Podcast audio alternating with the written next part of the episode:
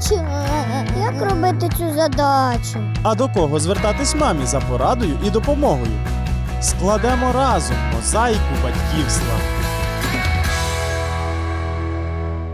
Вітаю з вами Олена Стангеліні, і сьогодні ми знову пропонуємо вам інформацію, яка стосується здоров'я дітей. Ми мали змогу побувати на консультації в отоларинголога Олександра Медяного. Мова йшла про біль у вухах.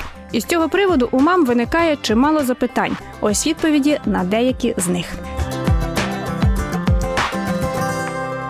Що таке гострий середній отит? Гострий середній отит це запалення середнього вуха, що виникає внаслідок перенесеного е, острореспіраторної вірусної інфекції, гострого аденоїдиту, гострого риніту.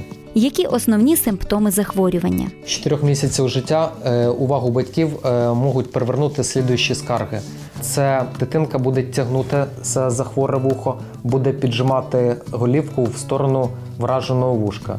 У діток старше одного року е, вони вже можуть виражати свої скарги, тому будуть скаржитися на біль в тому чи іншому вусі. У діток до трьохрічного віку сильно виражений інтоксикаційний синдром.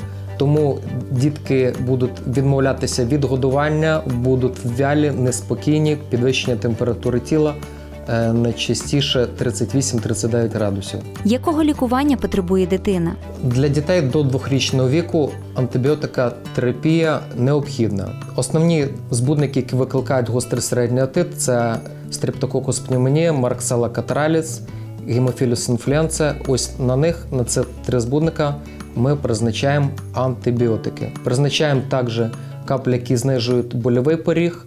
Призначаємо деконгестанти для того, щоб розблокувати слухову трубу. Також нестероїдні протизапальні засоби для зниження болю, запалення та підвищеної температури. Як запобігти розвитку отиту? Майже кожна дитина до двохрічного віку внаслідок анатомічної структури середнього вуха хворіє середнім отитом.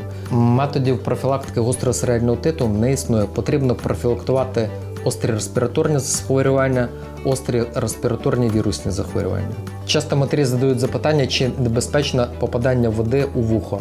Скажу вам відповідь, що це абсолютно безпечно, так як е, середнє вухо відділення від зовнішнього середнього проходу барабанною перетинкою. Чим небезпечний отит? Запідозривши у дитини вищі скаржені скарги, мати обов'язково має звернутися до лікаря, так як самолікування може призвести до негативних явищ. А саме менінгіт, втрата слуху, вестибулярні розлади.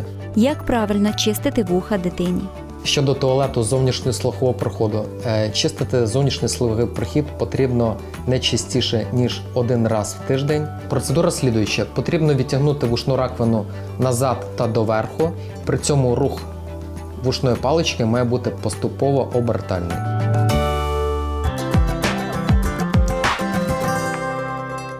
Отже, вуха потрібно чистити обережно і стежити за тим, щоб діти не засовували туди сторонні предмети. А ще щоб до їхнього слуху доносилися лише наші добрі слова, спокійний голос та приємна інтонація. Почуємося.